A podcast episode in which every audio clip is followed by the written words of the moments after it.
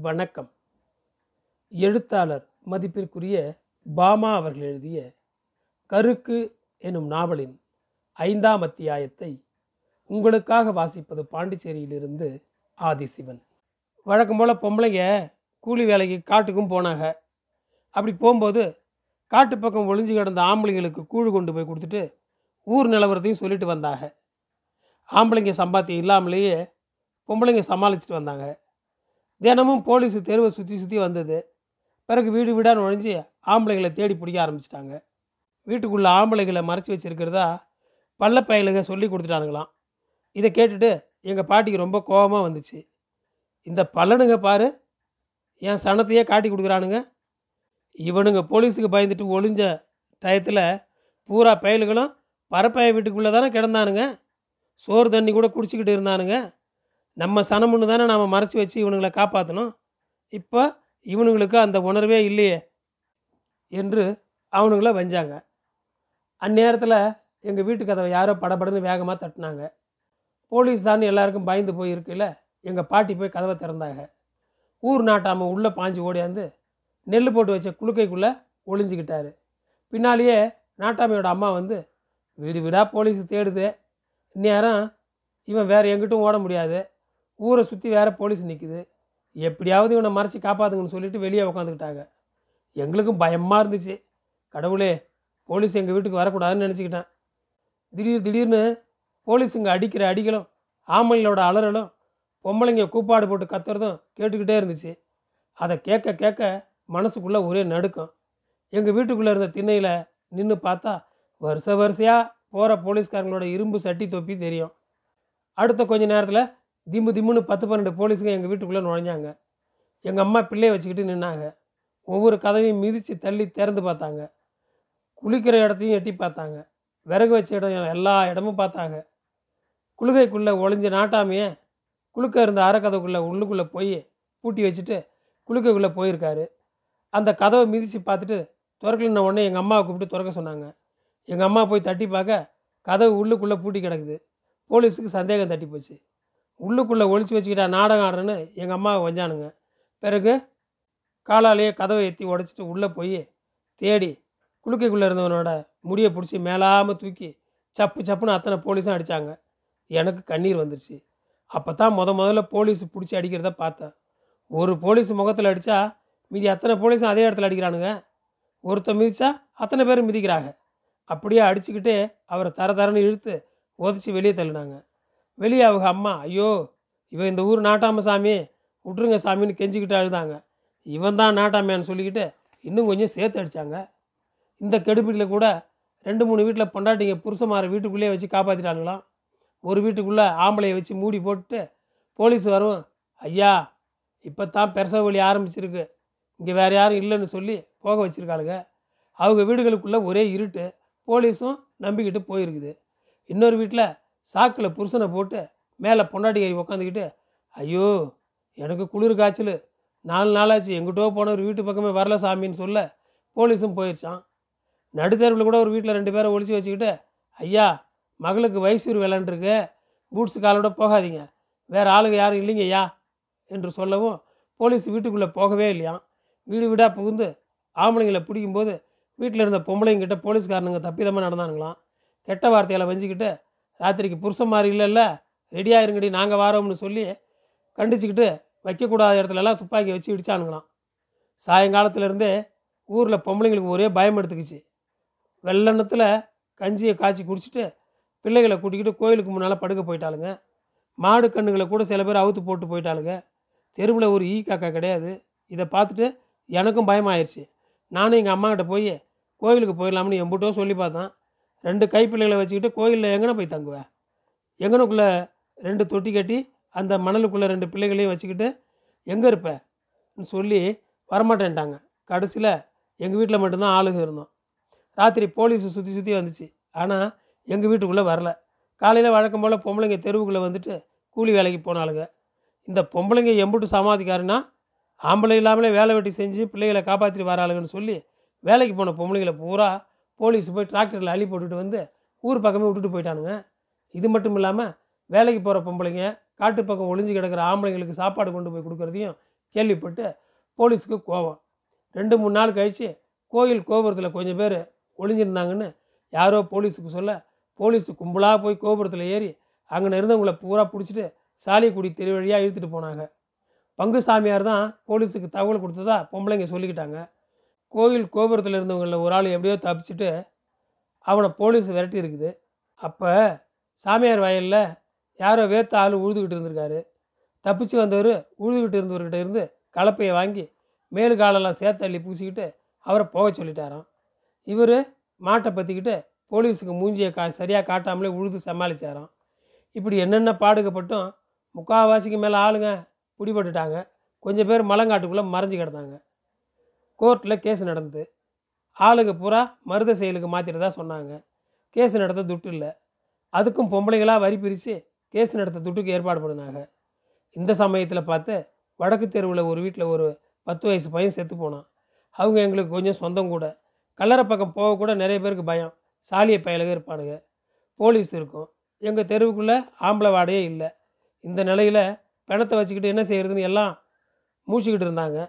விதைக்க முன்னாடி அவங்க ஐயா வந்து பார்க்கணுமேனு வேற தவிப்பு. எங்கள் பாட்டியும் இன்னும் ரெண்டு மூணு பெரிய மனுஷங்கள்லாம் சேர்ந்து உக்காந்து யோசித்து ஒரு முடிவு எடுத்தாங்க அது பிரகாரம். ரெண்டு பேர் போய் மண்டபத்து காட்டில் ஒளிஞ்சிருக்கிற அவங்க ஐயாவை கூட்டியாரணும். போகும்போது ஒரு சீலை கொண்டு போகணும். மசங்க போய் கூட்டிக்கிட்டு ராவோட ராவா வீடு வந்து சேரணும். கொண்டு போன சீலையை அவரை கெட்ட சொல்லி பொம்பளை வேஷம் போட்டு தலையில் முக்காடு போட்டு துஷ்டிக்கு வர்ற பொம்பளைங்க மாதிரி வந்துடணும் கொஞ்சம் பேர் சாயங்காலமாக மம்பட்டிகளோட கல்லறைக்கு போய் பிணத்தை பிதைக்க ஒரு குழி வெட்டணும். குழி வெட்டும்போது யாராவது வந்து தகராறு பண்ணுனா என்ன பண்ணுறதுன்னு ஒருத்தி கேட்டாலாம். உடனே எங்கள் பாட்டி பொடி பைத்தியக்காரி. சாலிய பயலுக ஒன்றுக்கு ரெண்டுக்கு போகிறது கூட பேட்டரி கட்டியும் கையுமா? கூட ரெண்டு போலீஸ்காரனையும் துணை கூப்பிட்டு போகிறானா நம்ம கூட்டமாக போய் மசங்கிற நேரத்தில் நின்னா கொள்ளைக்கு கூட போக மாட்டானுங்க. இந்த போலீஸ்காரன் வச்சு தான் அவனோட ஆட்டம் பாட்டம் எல்லாம். பொழுதுழுக்கிற டயத்தில் போலீஸுக்காரன் கூட கல்லறை பக்கம் போக மாட்டானுங்க. நல்ல ஓசி தீவனம் தின்னுட்டு மல்லாந்து கிடப்பாங்கன்னு சொன்னாங்களாம். ஊருக்குள்ளேருந்து மண்டபம் மேற்க நாலஞ்சு மைல் தொலைவு மண்டபத்துக்கிட்ட தான் ஒரு ஆலமரம் இருக்குதாம். அதோட தூருவ கொல்லிவாய் பெசாசு ஏழு அண்டா பணம் வச்சு காவை காத்துக்கிட்டு இருக்குதான் அந்த பக்கம் போகிறவங்க வரவங்கிட்ட அண்டா பணத்தை காட்டி ஆசையை ஊட்டுமா எத்தனையோ பேர் அந்த பெசாசை பார்த்துருக்காங்களாம். வானத்துக்கும் பூமிக்குமா ஒசரமாக நிற்குமா சடசடையாக முடி வளர்ந்து தொங்குமா நகம் ஒவ்வொன்றும் கத்தி கணக்காக வளர்ந்துருக்குமா கண்ணு தீப்பந்தமாக சொல்லிக்குமா வாயிலிருந்தும் மூக்கிலிருந்தும் புகையாக வருமா. அது எந்த ரூபத்துலேயும் வருமா. சில பேர் பச்சை பிள்ளை மாதிரி சில பேர் நாய் மாதிரி சில பேர் குமரி மாதிரி கூட பார்த்துருக்காங்களாம் அந்த மண்டபத்துக்கு தான் பொம்பளைங்க சீலை எடுத்துக்கிட்டு விறு விறுன்னு நடந்து போனாங்களாம். கொஞ்சம் பேர் மசங்கின பிறகு மம்பட்டியில் தூக்கிக்கிட்டு கல்லாயிரில் போய் குழி வெட்டினாங்களாம். பத்து பன்னெண்டு மணி வாக்கில் சீலையை கட்டின மேனிக்கா அவங்க ஐயா வந்து பார்த்துட்டு சத்தம் போட்டு கூட அழ முடியாமல் உக்கி போய் நின்னாராம். வார வழியில் போலீஸ்காரங்க மடை கேட்டாங்களாம். கூட போன பொம்பளைங்க ஒப்பாரி வச்சு இந்த மாதிரி ஆகிப்போச்சு சாமி பக்கத்து ஊர்லேருந்து துஷ்டி கேட்க வரோம்னு அழுதாங்களாம். போலீஸ் போக சொல்லிட்டானா ராத்திரி பூரா முழிச்சு கிடந்து கோழி கூப்பிட்றதுக்கு முன்னாடியே எழுந்திரிச்சு பிணத்தையும் தூக்கிக்கிட்டு பொம்பளைங்களாக கல்லறைக்கு போய் பணத்தை பேச்சிட்டு வந்துட்டாங்களாம். நல்லா விடியறதுக்கு முன்னாடியே கெட்டின சீலையோடையே அவங்க ஐயா ரெண்டு பொம்பளைங்க கொஞ்சம் தூரம் வரைக்கும் கூப்பிட்டுக்கிட்டு போய் மறுபடியும் மண்டக்காட்டுக்கே விட்டுட்டு போயிட்டாராம். மறுநாள் ஊர் பூரா இதே பேச்சு தான் பொம்பளைங்களாக இருந்தாலும் கெட்டிக்காரிக்கு தான். எம்பிட்டு சுழுவாக காரியம் செஞ்சுருக்காளுங்கன்னு எல்லாரும் மெச்சிக்கிட்டாங்க. பிறகு கொஞ்ச நாள் கழித்து பிடிச்சி போனவங்கள கொஞ்சம் பேர் சாமியில் வந்துட்டாங்க. கொஞ்சம் பேரை அடைச்சி வச்சுக்கிட்டாங்க. வாய்தா வாய்தான்னு போய் ரொம்ப நாளாக கேஸ் நடந்துச்சு. இடையில போலீஸ்கிட்ட அடிபட்டு ரத்தம் கக்கின நடுத்தர் அல்ஃபோன்ஸு செயலில் வந்த ரெண்டாவது நாளே செத்து போனார். எம்புட்டு திடகாத்திரமான மனுஷன் இப்படி போலீஸ் அடித்து அடியில் பொட்டுன்னு போயிட்டான்னு சொல்லி அழுது பதிச்சாங்க கொஞ்சம் கொஞ்சமாக கல்லறை சண்டையை மறந்துட்டு வந்தோம். பறக்கூடியும் சாலியக்கூடியும் மறுபடியும் சகசமாக பழக ஆரம்பிச்சிட்டாங்க. சாலியக்குடி ஆத்தாக்கம்மாறு பழையபடிக்கு பறக்குடிக்கு சாணி பிறக்க பயிர் பச்சை புளியங்கொட்டை விற்க வந்து போனாங்க. திடீர்னு ஒரு நாள் நான் பள்ளிக்கூடத்துலேருந்து வரும்போது எல்லாரும் பஸ் ஸ்டாண்டு பக்கமாக ஓடினாங்க. அப்போ நான் வேறு கிளாஸுக்கு பாஸ் பண்ணி போயிருந்தேன். என்னென்னு கேட்டப்ப கல்லறை கேஸ் நம்ம பக்கம் சேவிச்சிடுச்சே செயலிருந்து ஐம்பட்டு பேரும் விடுதலை ஆகி வீட்டுக்கு வர்றாங்கன்னு சொன்னாங்க. நானும் நேராக வீட்டுக்கு போனேன். பைக்கட்டை வீசிட்டு வெளியே ஓடியாந்து மற்ற பிள்ளைகளோட வேடிக்கை பார்க்க போனேன். எங்கள் தெரு ஆளுங்க சைட்லேருந்து வந்தாங்க. அவங்க அவங்க புருஷமார் வீட்டுக்கு வந்த உடனே வீட்டுக்கு முன்னால் ஒரு உலக்கையை போட்டு அதை தாண்ட சொன்னாங்க. உலக்கையை தாண்டின பிறகு தண்ணி கொண்டாந்து வச்சு குளிப்பாட்டினாங்க. பிறகு புது வேட்டி துண்டு எடுத்து போட்டு வீட்டுக்குள்ளே போனாங்க.